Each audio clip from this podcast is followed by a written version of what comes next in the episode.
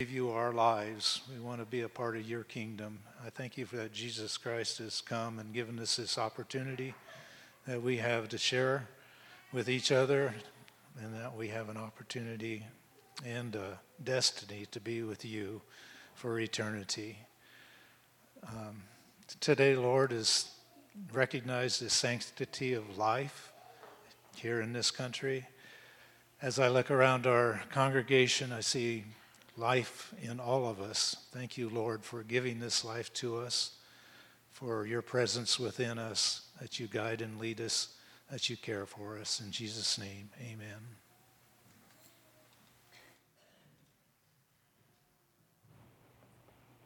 I'd like to invite the children to come on down front for the children's story, please. Come on down, kids.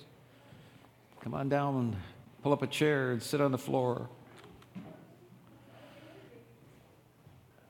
I have a PowerPoint for you to look at today, and I also have something to give you.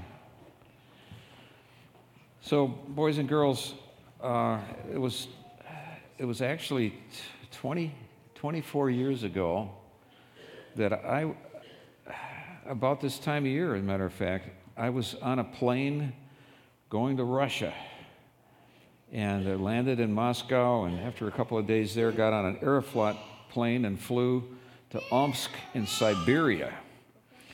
In order to go to Russia, you first of all have to send your passport to a Russian consulate and get a visa. And this was a look, this is what the visa was that I got my last trip to Russia, which was in two thousand ten. That's already been thirteen years ago, when I went to Rostov on Don again for I think the fourth or fifth time. So you can see the Russian printing. Some of you know how to read. Can you see those funny letters? That's called Cyrillic. Alphabet's different from the English alphabet. You can see my name, Wick, David, Harry, which in Russia is Vic, David, Harry, like that. Okay, those are the Russian letters. And it's got my passport number, it's got my birthday, but it isn't three sixteen nineteen forty-six, because they put the date first, then the month, sixteen three forty-six. Uh, Mush is man, and, uh, and then we've got a, some other code that they had, and then it says, uh, Religiozhnia Diela, and then it says double oh seven. You know why they're laughing? Because double oh seven was the name of a fictitious British spy, James Bond, double oh seven.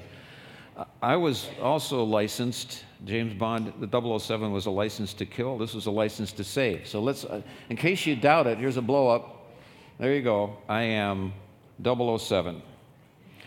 I was an agent of Jesus sent into, the, into Russian to preach the gospel. Let's look at the last slide.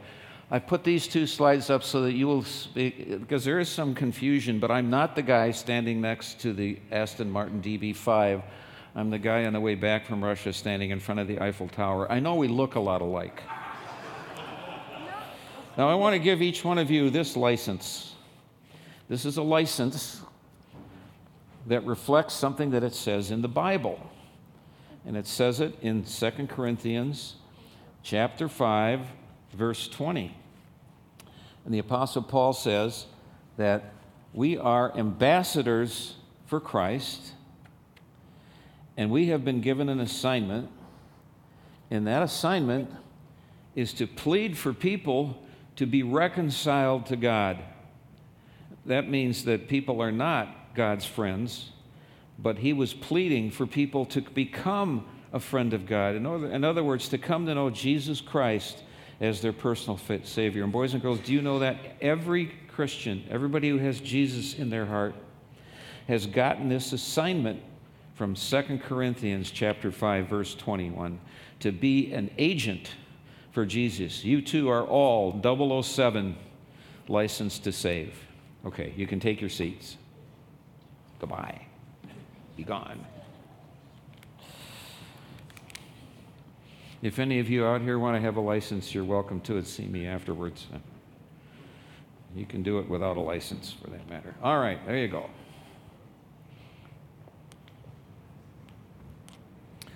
Well, we are in the book of Acts, still here today, as we're coming close to the end of the book of Acts. Today in the twenty-fourth chapter of Acts, and uh, really the entire chapter.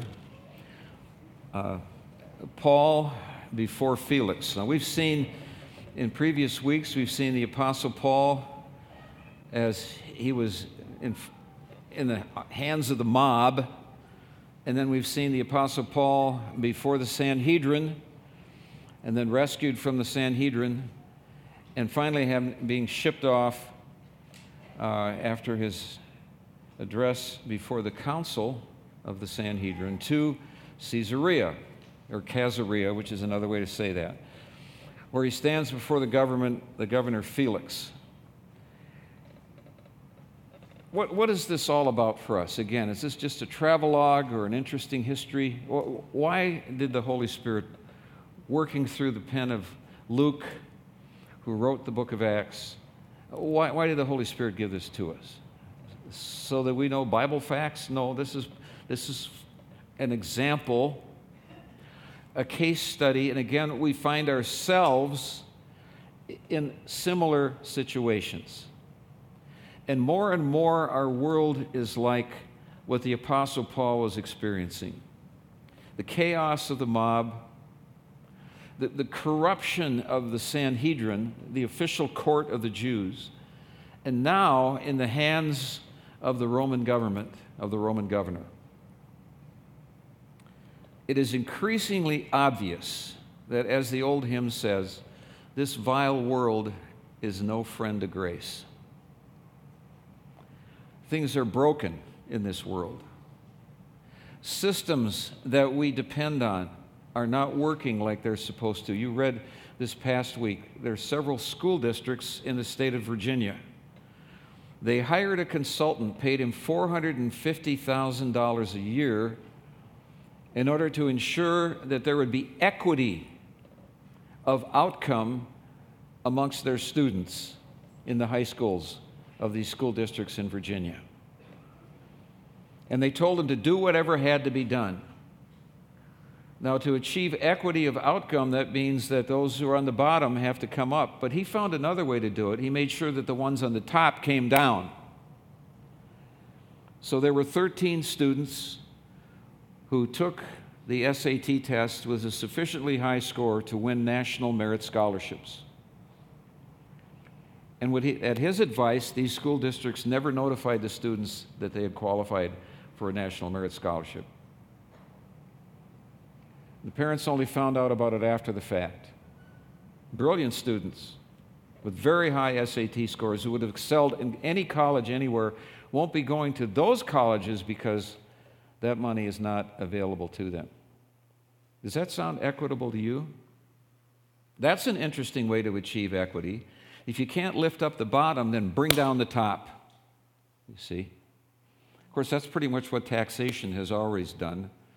It's a transfer of wealth from some people to other people. If people are in need, that's one thing, but the system's broken. Some years ago, I may have told a story to some of you. Who knows, I might have told it before to you. Too bad you're going to hear it again. Uh, in Philly, um, there, there were two boys from our church, uh, uh, Foley and Paul, who played on the high school basketball team. They were both starting for Northeast High School, which, by the way, is the high school that Sylvester Stallone went to when he was in Philadelphia. So they went to Rockies High School in Northeast Philly. And they, they made it to the city quarterfinals. And for a, a team with white kids on it in Philadelphia to make it to the quarterfinals was truly amazing. And, and both Paul and Foley were very good basketball players. Anyway, so they, the quarterfinal game was at, at Edison High School in Philly. And I went to the game. I walked into the gymnasium. There were no lights on. There was, there was light coming in from big windows that were up near the top of the of this big auditorium, this big gym. Most of the windows were broken. It was February, end of February. It was cold. It was probably about forty-five degrees inside the gym, and there were pigeons flying around inside. The scoreboard didn't work. The lights weren't on, but there was enough light coming in to play basketball. Uh, I, I think they lost. I think they were pretty competitive in that game, but I, as I believe they lost, because I don't think they went past the quarterfinals. But at any rate, afterwards, I, they, they said, you should have seen the locker room. The locker room was down in the basement below the gym. They went down some steps And they were stopped by the janitor. Said, well, you guys will have to take your shoes and socks off and roll up your pant legs. Because there was about eight to ten inches of cold water on the floor of the basement. Ice cold water. They sloshed through that to the locker room, which was also underwater. And they had to get into their uniform and, you know, put their shoes, well, they actually put their, had to put their shoes on upstairs because otherwise they'd get wet. As they were walking down the hall, said Paul said, I couldn't believe it. We walked past a classroom. There were about thirty students sitting in that classroom. They were wearing their overcoats and their hats and their gloves, and they all had rubber boots on because they're sitting in that much ice-cold water. There were no lights on in the classroom, only the light that was coming in from window wells. They were in the basement. The Philadelphia public school system's broken, would you say? What do those kids think about our government? Boy, they really care about us, don't they? I mean, that's as bad as it gets. And it's that way in Detroit. It's broken, absolutely broken. There was a, a special there about some news crew had been to a local high school and discovered that the gym needed repair, and there, the ba- ba- backboards, basketball backboards were broken, and there were no basketballs, and so they repaired them. I'm thinking, wait a minute, that's a great story, except what in the world is the school district doing? I thought it was the school board's job and the principal's job to keep the gym in repair. No basketballs and no basketball hoops in a high school in the city of Detroit? What is wrong? It's broken. Doesn't anybody care? I bet they have diversity, equity, and inclusion officers, though. The system's broken. The system is contrary to the people it's supposed to serve in many, many instances. And I still think we're the greatest country in the world. That's how bad the world is. And we're going to find, as time goes on, as if we maintain our Christian witness, that it's going to become increasingly difficult to deal with those who are in charge of us. And here's the Apostle Paul walking into a situation that didn't start well. It started with a mob, and then it went on to a corrupt Sanhedrin, basically the Supreme Court of the Jews, which was against them, which broke the laws of the Old Testament in the process of trying him, and then went on into the hands of the Romans. A guy named Felix. After five days, chapter twenty-four, the high priest Ananias came down to Caesarea. By the way, came down because, not because it's, this is actually north of Jerusalem, and we think everything north is up. I, we're up in Minnesota, but you're always down when you come down from Jerusalem because Jerusalem is the highest point. So he went actually literally down to Caesarea. The high priest Ananias comes down with some elders and a spokesman, one Tertullus. They laid before the governor their case against Paul. And when he had been summoned, Tertullus began accusing to accuse him, saying, since through you we enjoy much peace, and since by your foresight, most excellent Felix, reforms are being made for this nation, in every way and everywhere we accept this with all gratitude. Most excellent Felix, the Roman governor. Let me tell you about Felix. There was absolutely nothing most excellent about him. He was as bad as the Board of Education in Detroit and Philadelphia. He was appointed procurator of Judea by the Emperor Claudius in the year fifty-two, A D fifty-two, at the request of the Jewish high priest at the time, whose name was Jonathan. According, according to the Roman historian Tacitus, Felix exercised the authority of his office, and I quote, with all manner of cruelties and excesses. He managed to alienate the affections of Drusilla, who was Agrippa the Second, Herod Agrippa the Second's sister, from her husband, King Azizus of Emesa, who left him, she left her husband to marry Felix. So he was a wife stealer. Immoral. And then Felix proceeded to persecute the Zealots. You remember the Zealots? One of them was a disciple of Jesus, Simon Zelotes, Simon the Zealot. He persecuted the Zealots. He sent their leader in chains to Rome, and he crucified Zealots by the thousands. We don't have many public executions here anymore. We don't have public ones at all. We don't have executions hardly at all. If you, if you go to death row, you end up spending years there as the case goes through appeals before they finally gas you or electrocute you or give you a lethal injection. But uh, one of the, one of the problem to execute people for Felix, he nailed the people to crosses and put the crosses up by the roadsides, not by the tens or the dozens, but by the thousands, wiping out the zealots. Meanwhile, there was a group called the Sakari, or the daggers, who were far more dangerous and violent than the zealots, because they he could manipulate to his own ends, including the murder of the very high priest Jonathan, who had lobbied in Rome for his appointment as governor. You know, this reminds me of a line I heard about Hitler. The more I hear about this guy, the less I like him. He's not a very likable guy, is he? He went to war with other Jewish fanatics, including an Egyptian Jew and his followers who attempted to drive the Romans from Jerusalem, but were soundly defeated. Tertullus says, "Through you, we enjoy much peace." Well, I'll say, as long as you crucify thousands of people, it tends to quell any form of rebellion. It was a sick joke. Felix's reign was characterized by anarchy and open violence between the priestly classes in Jerusalem. It's like the mostly peaceful protests of our own day. Remember that C N N reporter standing in front of the burning buildings on Lake Street in South Minneapolis saying, "It's a mostly peaceful protest." It's a joke.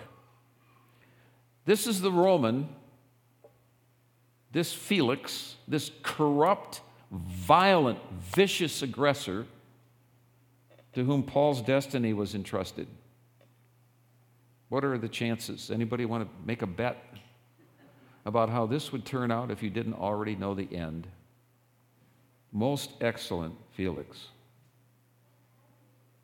Not a good situation. By the way, whatever happened to Felix? He ended up finally overdoing it, attempting to quell, uh, quell a rebellion right in Caesarea.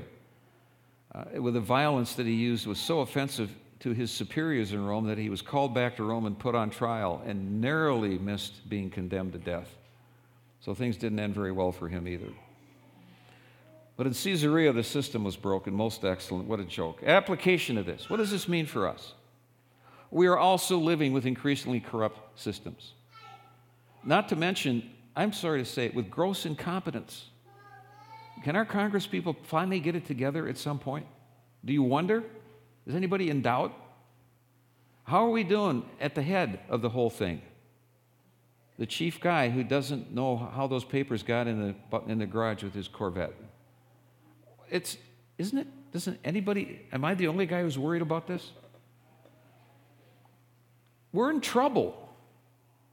So was the Apostle Paul. I mean, can you see? The same kind of situation. We got people in charge who are immoral, who are corrupt, who are incompetent, who are prepared to do anything to achieve their political ends, irregardless of the common good, just like with the Apostle Paul. And what was the end result for Paul? God's will was achieved. God's will was achieved, not because of Felix, but in spite of Felix.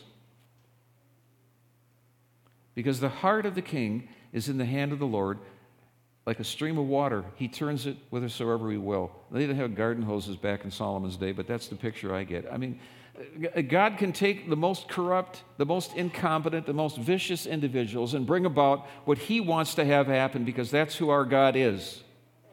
He's in charge. He's in control. Amen. Right? So I would be far, far more worried about it when I, when I start. I have to check myself and say, wait a minute, who's really running this show? When I think of things in the Bible, it isn't any different today. It isn't any better today. I'm not sure it's any worse today. It's, it's always been like this to some degree or another. And God is still in charge. He is still on the throne. Now, let's go on with this passage. Tertullus brings the charges against the Apostle Paul. He says in verse four, "To detain you no further," I, I, I imagine at this point, by the way, that Felix is already showing some signs of impatience. All right, get on with it, get on with it. "To detain you no further, I beg you in your kindness, which he didn't have any, to hear us briefly. For we have found this man, Paul, now there's the charge, a plague, one who stirs up riots among all the Jews throughout the world and is a ringleader of the sect of the Nazarenes. He even tried to profane the temple, but we seized him by examining him yourself. You will be able to find out from him about everything of which we accuse him. The Jews also joined in the charge, affirming that all these things were so. So the charges, he's a worldwide troublemaker. He belongs to a sect called the Nazarenes, and he's their ringleader. He attempted to profane the temple. Now, there's some, let's say, there's some source to this stuff, because Paul had traveled all over the world. And he was identified with the follower of Jesus, followers of Jesus, who were called the Nazarenes. But he hadn't attempted to profane the temple. Quite the opposite. He was in the temple to fulfill a Jewish vow as a faithful Jew, and he hadn't brought any Gentiles into the temple. But let's remember something here. There are all kinds of charges that are often made. We see them all the time, and sometimes we say, where there's smoke, there's fire. Where there's smoke, there's fire. These are terrible charges. Where there's smoke, there's fire. Had he been all over the world? Yes, he had. Was he, a, was he in this sect called the Nazarene? Yes, he is. Well, then he must have profaned the temple. But no, he hadn't. Robert Kennedy famously said, where there's smoke, there's a smoke-making machine. In the world of politics, where there's smoke, there isn't necessarily fire. It's just disinformation. Paul was a victim of this. So then Paul makes his defense in verses ten to twenty-one.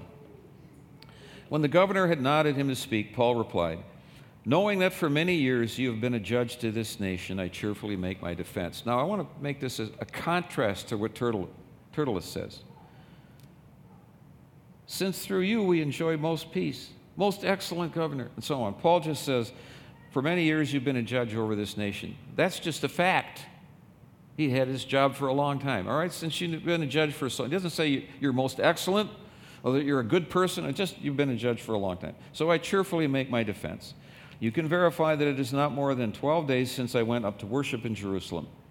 And they did not find me disputing with anyone or stirring up a crowd, either in the temple or in the synagogues or in the city. Neither can they prove to you what they now bring up against me.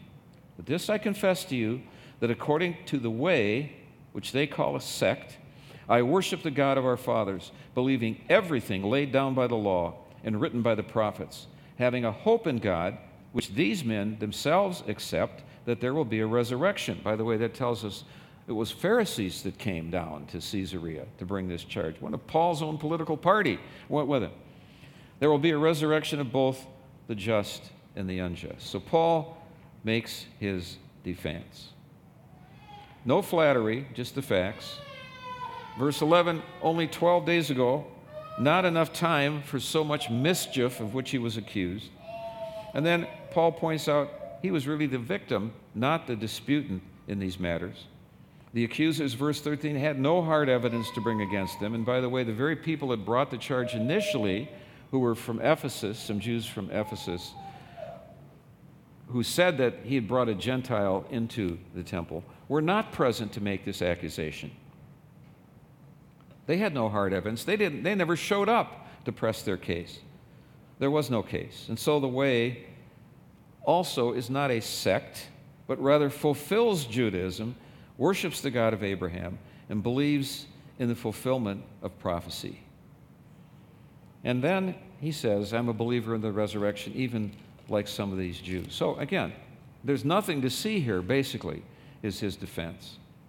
And then Paul says something interesting in verse sixteen, that he has made, always makes pains. He said, I always take pains to have a clear conscience, both toward God and towards men. It's very important to maintain a clear conscience. Paul makes this clear in some of these, these other letters. He tried to make sure that there was nothing actually that he could be charged with that he had done wrong. He tried to mend his fences if they were broken. He made sure that he didn't violate the law. Interesting claim, because the accusers that came to him couldn't claim a clear conscience. They knew that they were lying. They knew they didn't have a case against him. And Felix had a very guilty conscience. But Paul's saying, but I have a clear conscience. Now, verse seventeen, after several years I came to bring alms to my nation and to present offerings. So why was he in the temple? To cause trouble, to violate the temple? No! He had raised money for relief of the Jews who were suffering from a famine in Judea. He was an almsbearer. While I was doing this, they found me purified in the temple. He was carefully keeping the Jewish law without any crowd or tumult. But from some Jews from Asia, they ought to be here to make the accusations should they have anything against me. Or else let these men, these men themselves say what wrongdoing they found when I stood before the council. Other than this one thing, that I cried out while standing among them, it is with respect to the resurrection of the dead that I am on trial to this day. In other words, yes, I did disrupt the Sanhedrin. But let's face the facts here. When Paul did that, he wasn't creating division, he only revealed it. There was a deep division and violent hatred between the Sadducees and the Pharisees. Paul had done nothing to create that. All he did was exploit it. Guilty as charged, that I would reveal this division that's already there. So let us be careful to maintain a clear conscience. First Peter chapter three, verses sixteen and seventeen. Having a good conscience, so that when you are slandered, those who revile your good behavior in Christ may be put to shame. For it is better to suffer for doing good, if that should be God's will, than for doing evil. And Peter is raising the possibility that it may indeed be God's will for us to suffer. And Scripture is elsewhere explicit. Jesus' will for us, we saw this last week, is what? That we have tribulation. In the world, he said, you will have tribulation. He didn't say you might have tribulation. He said you will have tribulation. And the Apostle Paul confirmed this, saying that everyone who tries to live a godly life as a Christian will be persecuted. We're going to have trouble, but let's have it with a clear conscience. Let's be sure that we know that we are not suffering from doing anything wrong. I hope this helps you, like it helps me, to resist temptation. To think about how my decisions and my behavior conforms to the gospel of Jesus Christ. Am I a good example? For Jesus' sake. And so that I might stand before any accusers, any accusations, any slanders, with absolutely no doubt in my mind that I'm innocent of those things of which I was charged. If I have to suffer for wrongdoing, so be it. It's only what I deserve.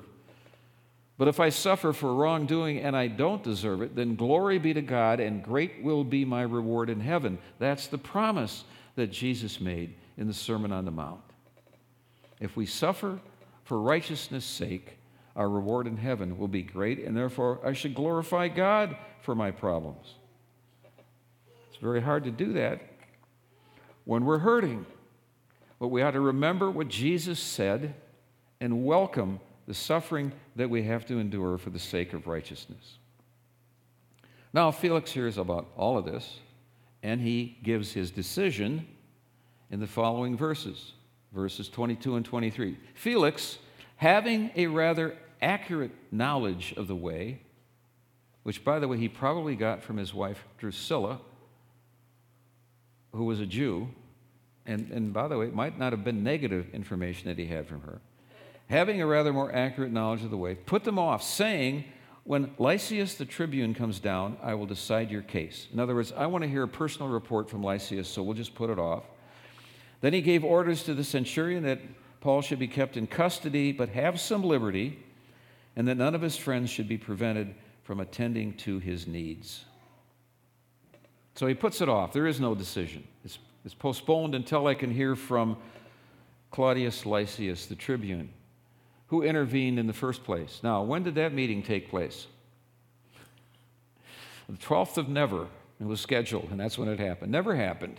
Never took place. There was no, it was just this was just blue, blue smoke and mirrors. at this point on the part. He's just putting him out. He doesn't want to make a decision, but meanwhile, he's going to keep Paul in custody. So then after some days, Felix came with his wife Drusilla, who was Jewish, and he sent for Paul and heard him speak about faith in Christ Jesus. And as he reasoned about righteousness and self-control and the coming judgment, Felix was alarmed and said, "Go away for the present. When I get an opportunity, I will summon you." At the same time, he hoped that money would be given him by Paul, so he's looking for a bribe. So he sent for him often and conversed with him. When two years had elapsed, Felix was succeeded by Porcius Festus, and desiring to do the Jews a favor, Felix left Paul in prison. Of course, Felix uh, doesn't say this here, but the reason he had to be succeeded was that he was arrested and shipped off to Rome for trial. So the trial is postponed on a pretext. Drusilla is the source of the information, and now we get Paul's personal meeting with Felix. There's a painting that's done by a Hungarian artist. I'm probably going to say his last name incorrectly. I think it's Mancaci. Every Easter season, this painting would be dem- would be portrayed, set up in the uh, main court of the Wanamaker's department store in Philadelphia. And it was a big painting. I think the painting was would easily fit into the size of this hole between these two pillars here. Gigantic painting. The painting is called Christ Before Pilate. And if you Google it, you'll see copies of it at various levels of pixels. You want to get a big file so you can appreciate the color. And Pilate is seated, kind of looking down. Jesus is standing with his hands bound before him, looking at Pilate. And almost everybody who looks at that painting realizes something the longer they look at it, that it is Pilate who is on trial and not Jesus. Jesus is blameless, sinless. Jesus has the ultimate clear conscience. Pilate is sort of the fumbling, bumbling, incompetent, trying to make his way in the political world of Rome, failing yet again to come to the right decision. He's failing the test. And here we have Felix, who's a much more incompetent, bumbling, and vicious figure than Pilate ever was, failing the test royally. Paul shares the gospel with him, talks to him about what? Talks to him about righteousness, of which Felix knew nothing. Talks to him about self-control, of which Felix had none, and then talks to him about the coming judgment, for which Felix was completely unprepared. No wonder he became alarmed. And what does he do about it? He does nothing. He puts off the decision there as he put off the decision on Paul's fate. We'll talk about it later. But later, all he really wanted to do was probe Paul to see if he could raise some money and come up with a bribe and, and get himself off. When I get the opportunity, he says, no repentance and faith. When I get the opportunity. So I don't know about all of you here. I hope you're not Felix, who, when you hear the gospel, recognize that you have no righteousness, which is true for all of us. There is no righteousness of our own that's going to get us into heaven. Who, when you hear the gospel, realize that you failed in the area of self-control. You haven't been able to not sin. Sometimes you're able to, but sometimes you're not. And the times that you're not kind of erases all the efforts you made when you did ex- exercise self-control. Felix had no self-control at all. Maybe you realize that. And then you hear that one day there's going to be a reckoning, that Jesus is coming back, and that he's coming back to judge the world in righteousness, and there's no wiggle room there whatsoever. And by the way, if you look at John sixteen, verse seven, let's turn back to that. Gospel of John, sixteenth chapter, seventh verse. If you've got your Bible, look at that. This is very interesting. What was Paul referring to here? Jesus teaching about the work of the Holy Spirit. I did it again. I've got the wrong reference, I think. Oh, it's not seven, it's nine. What does the Holy Spirit do? When he comes, he will convict the world concerning sin and righteousness and judgment. Concerning sin, because they do not believe in me. Concerning righteousness, because I go to the Father, and you will see me no longer. And concerning judgment, because the world, the ruler of this world is judged. Oh, isn't that interesting? Paul is just picking up this teaching of Jesus and applying it to Felix. And it's applied to all of us. Where is our righteousness? Where is our self-control? And are we prepared for judgment? And even in the lives of believers, there are things where righteousness has been lacking. I have no ground when I stand before Jesus at the final judgment to claim my righteousness is the reason for him to save me. Therefore, I need his righteousness, and that's the whole point of why he died for me, so that his righteousness might be imputed to my account.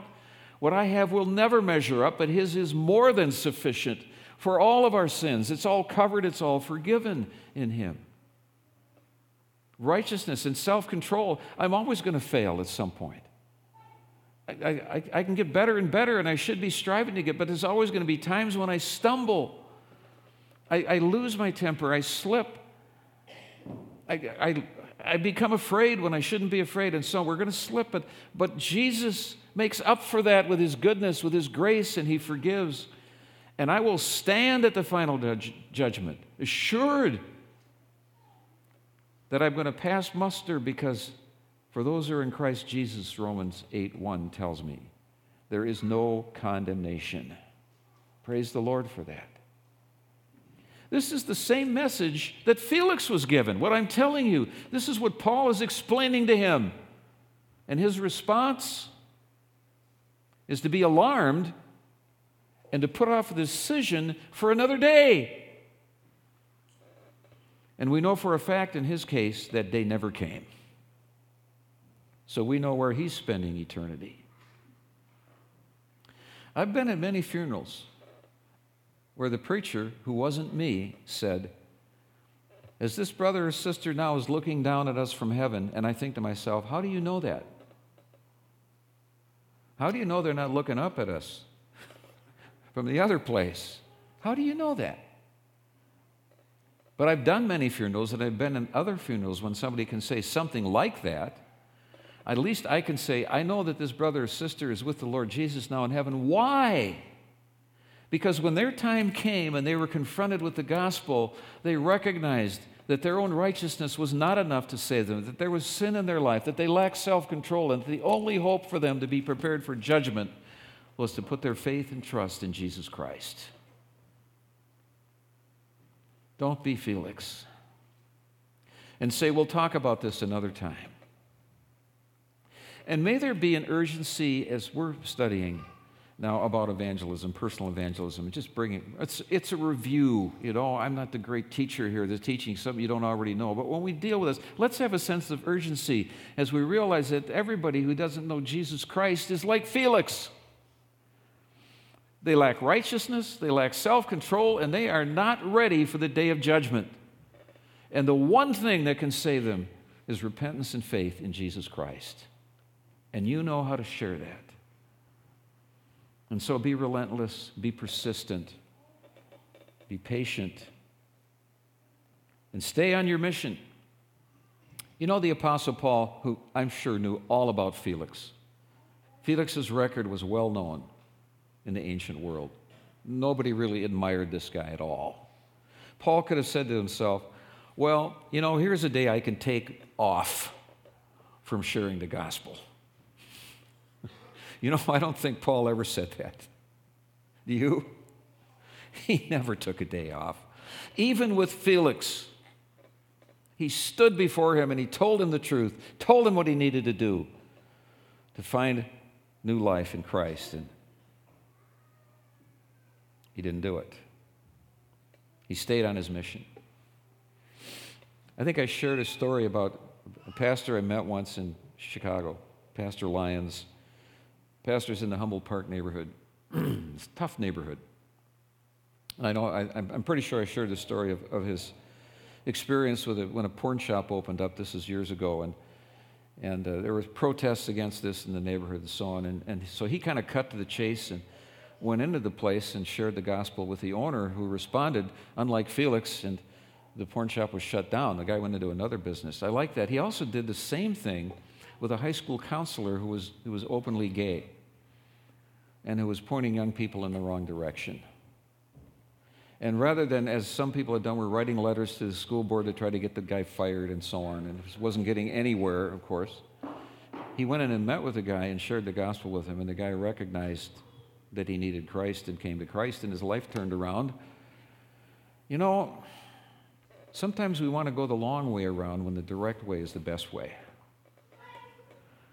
And even with Felix, Paul took the direct way. So let's not be shy about sharing the gospel and staying on our mission. Let's pray. Our Heavenly Father, sometimes we despair as we look at this world around us, and we wonder what, what is this world coming to? What's happening to our nation? What's happening to our city? Why, why do we need a casino or Racino? Why, why are these decisions being made? I think of our own hometown now. They're talking about having, you know, mar- le- marijuana legalized and sports betting legalized, and we wonder, what in the world are these people thinking? We know that these things are not according to your will, not according to your purpose, and we could just kind of give up. And then we we have a time like this, and we sit down with the Word, and and the example of the Apostle Paul pops up, and we recognize things weren't any better in his day. They weren't any easier for him. They were probably much more difficult.